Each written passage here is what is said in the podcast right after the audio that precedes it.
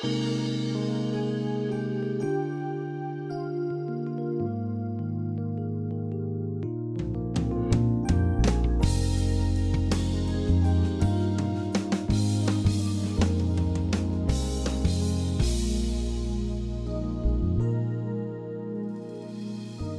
to Peace by Believing with Jon Redmond, Associate Pastor of First Baptist Church in Pasadena, Texas.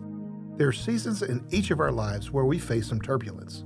Whether the season is spiritual, physical, relational, or maybe even financial, our lives can get a little windblown and bumpy. Today, Jon brings a message from God's Word entitled, In the Midst of the Whirlwind.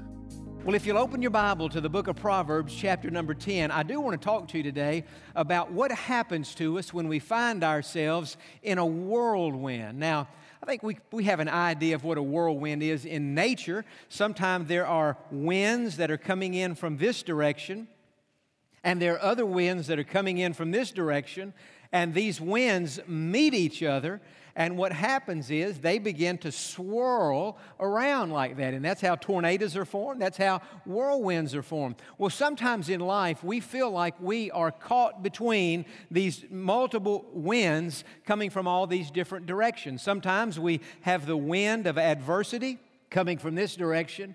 We have the wind of discouragement coming from this direction. We may have the wind of physical problems or financial setback, and these winds are just coming at us from all directions. And, and what happens is those winds can turn into a whirlwind, and we think to ourselves, what has happened to my life?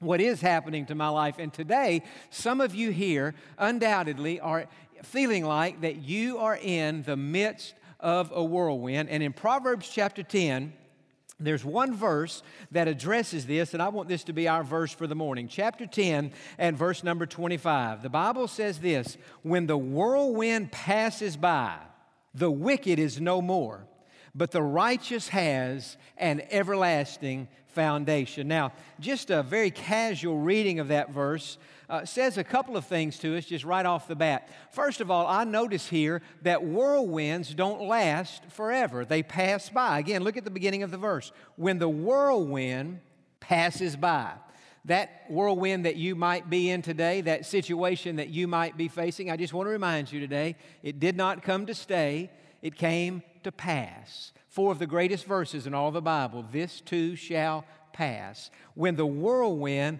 passes by. Now, another thing I notice here is that as a general rule, now this would not always be true, it depends on how people respond, but as a general rule, whirlwinds, storms, have a negative effect on unbelievers and they have a positive effect on believers. Now look at it again. Look at the verse.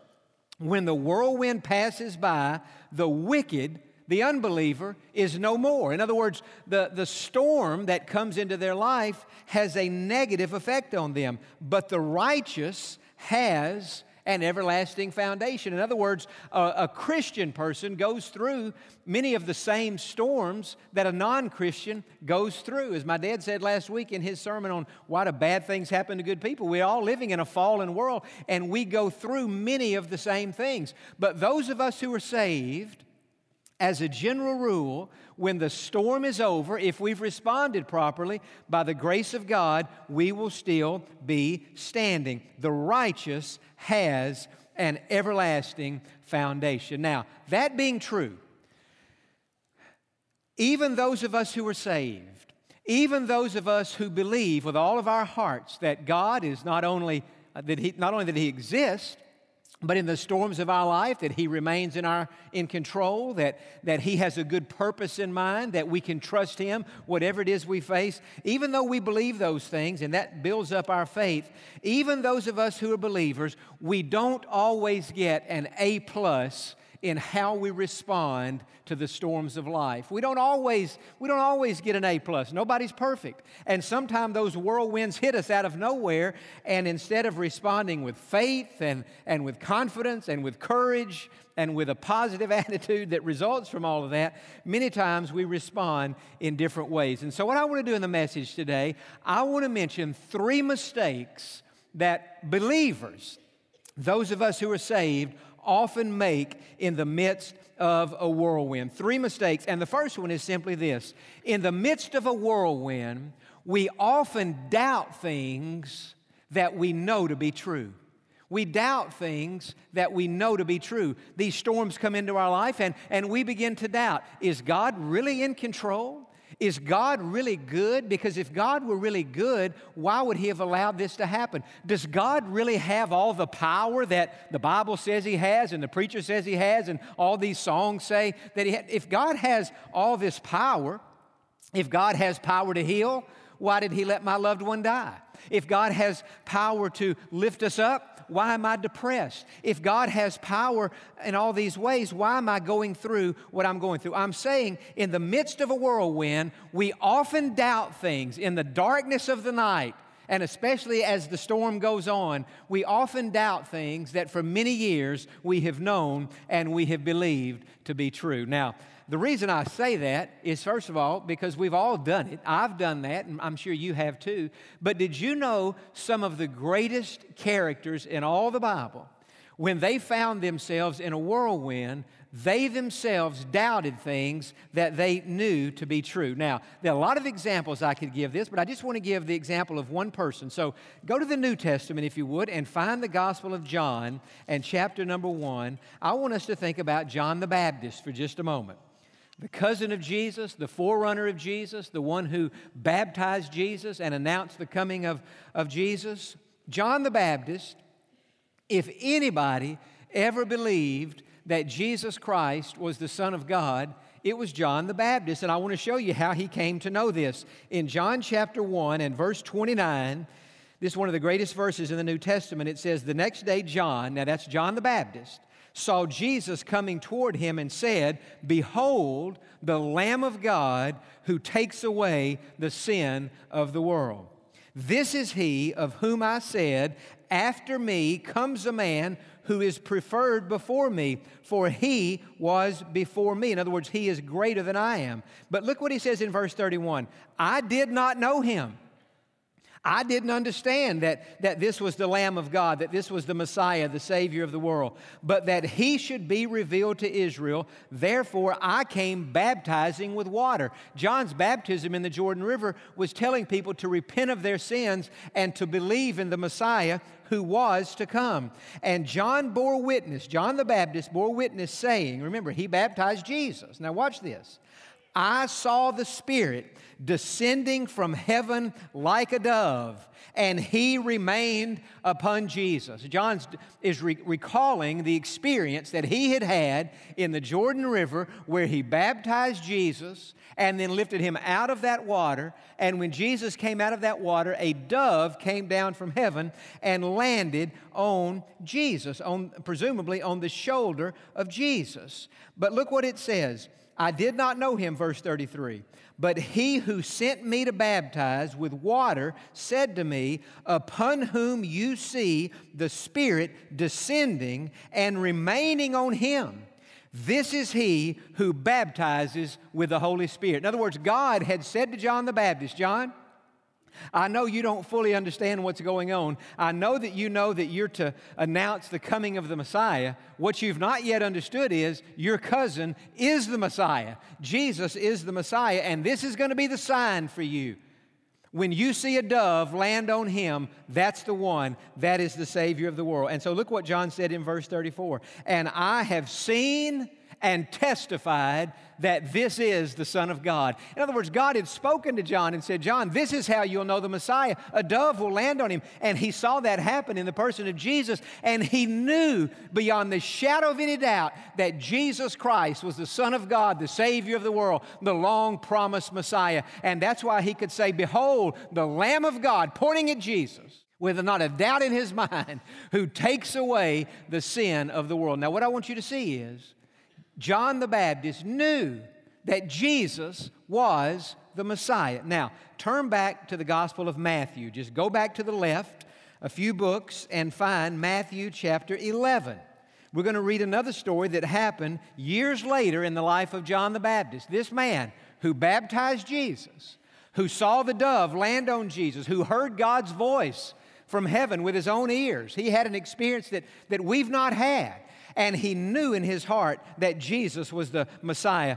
But in Matthew chapter 11, John the Baptist now is in prison.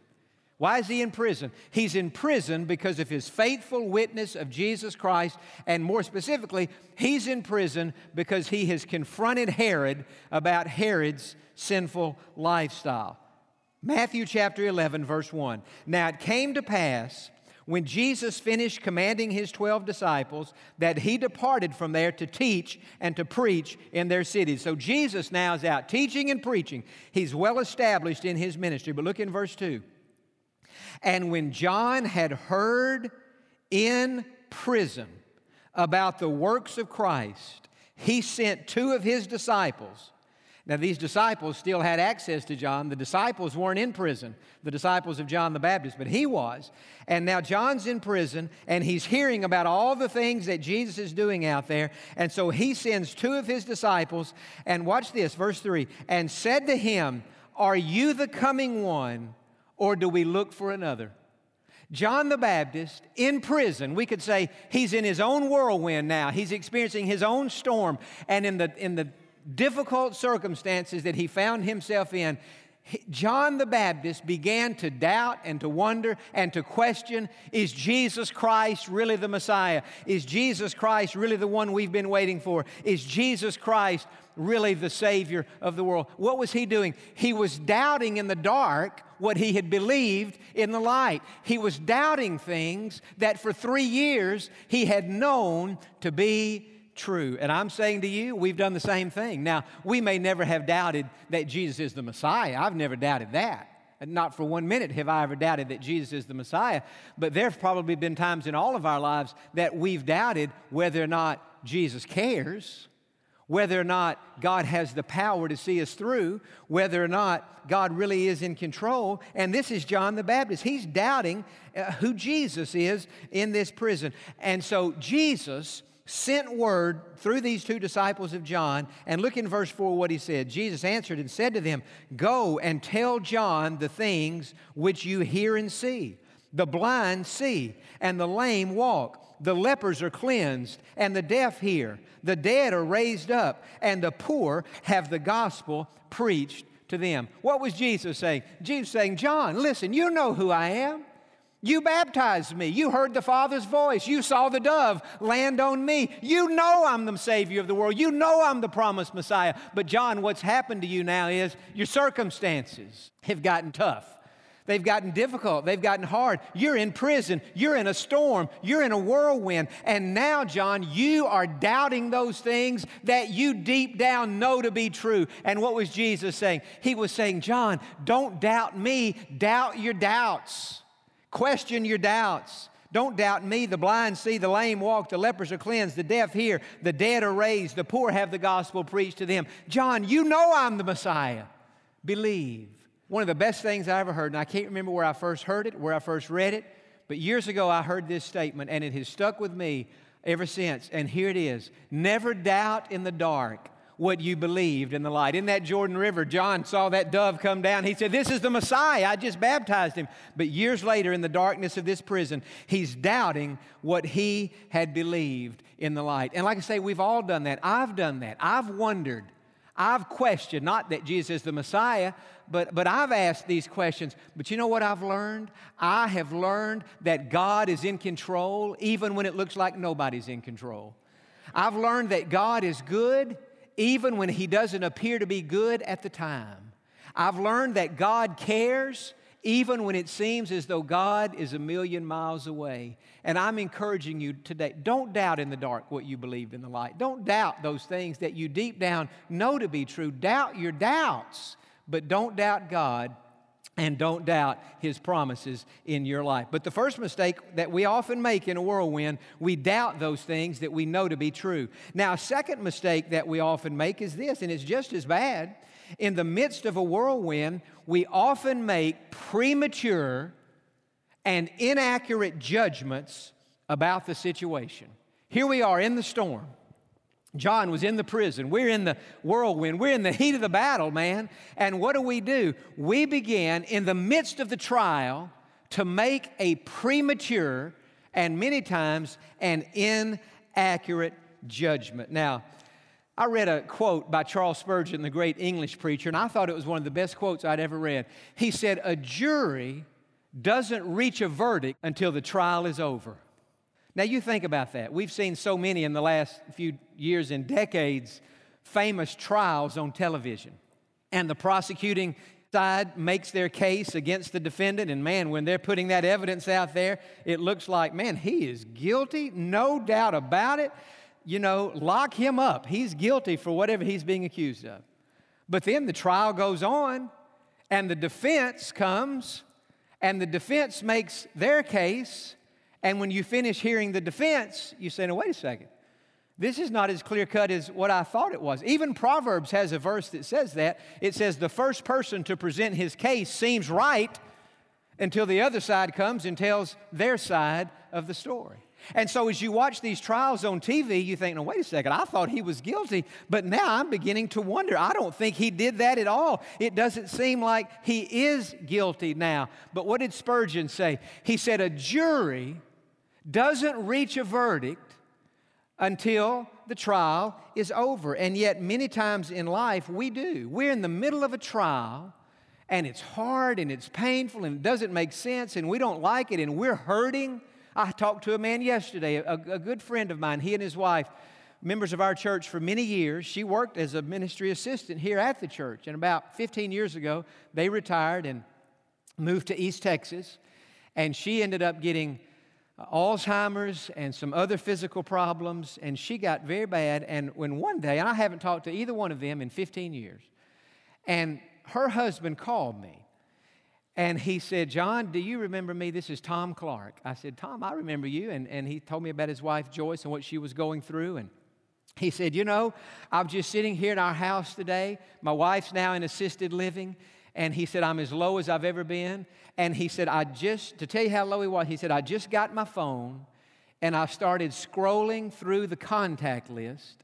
And I just said, Now, God, is there anybody in my contact list that I could call today that might could help me? And he said, Jon, I didn't even think I still had your number in my phone.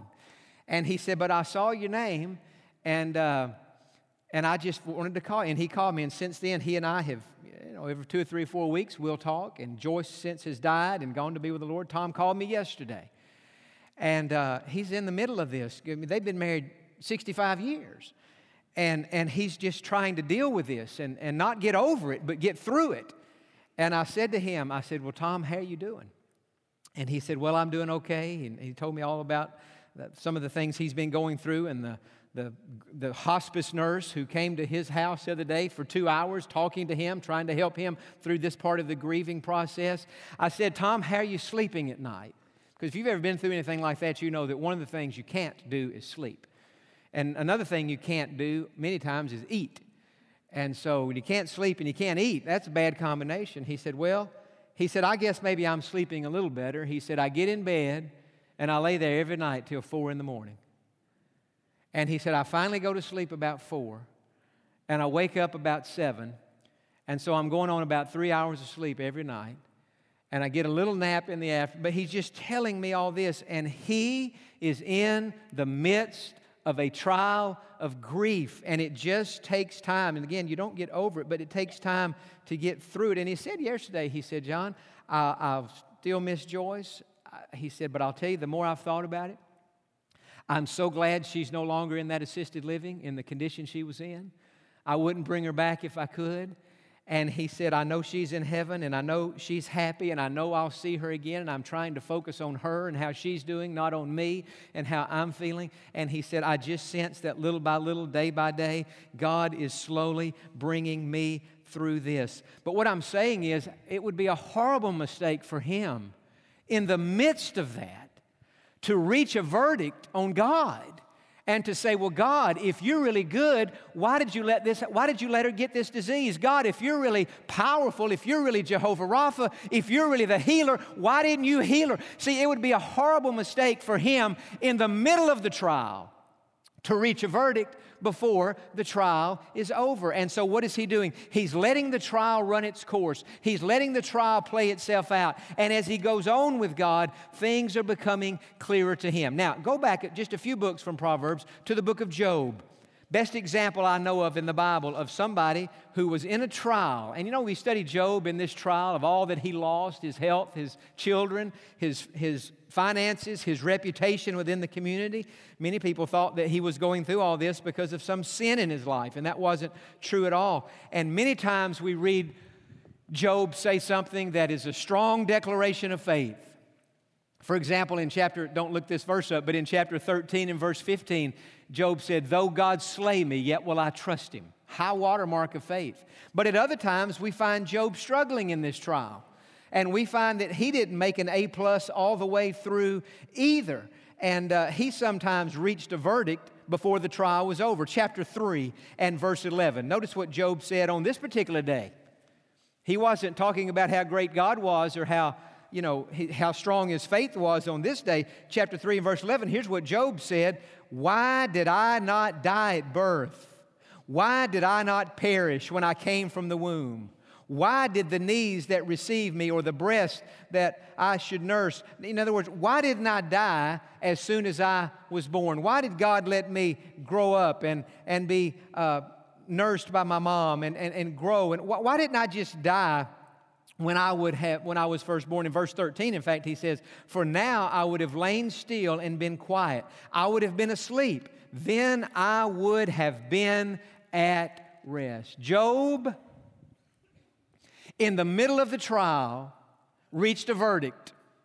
And on this particular day Job concluded that it would have been better for him that he had never been born or if he had to be born, that he would have died on the day of his birth as opposed to having to go through this trial. And so Job uh, is, is making the mistake here that we often make. He's reaching a premature verdict. Now go to the end of the book of Job in chapter number 42. Because now, at, when we get to chapter 42, the trial has run its course. The trial now has come full circle, and Job is beginning to see it from a different perspective and to see it a different way. In chapter 42 and verse 10, notice what the Bible says.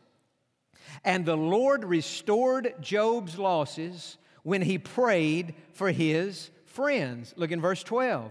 Now the Lord blessed the latter days of Job more than his beginning. And then it talks about all the sheep and the camels and the oxen and all that he had gotten back. And if you compare the numbers there to the numbers that he had lost at the beginning, he got back double what he had lost. And then in verse number 13, it said, he also had seven sons and three daughters.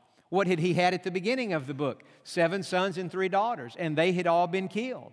And so here at the end, it says that now he has seven sons and three daughters. The only thing that wasn't returned to him in double was his kids. You say, well, why didn't he have 20 kids instead of 10? Remember this he hadn't lost his first 10, they had just gone to heaven before he had.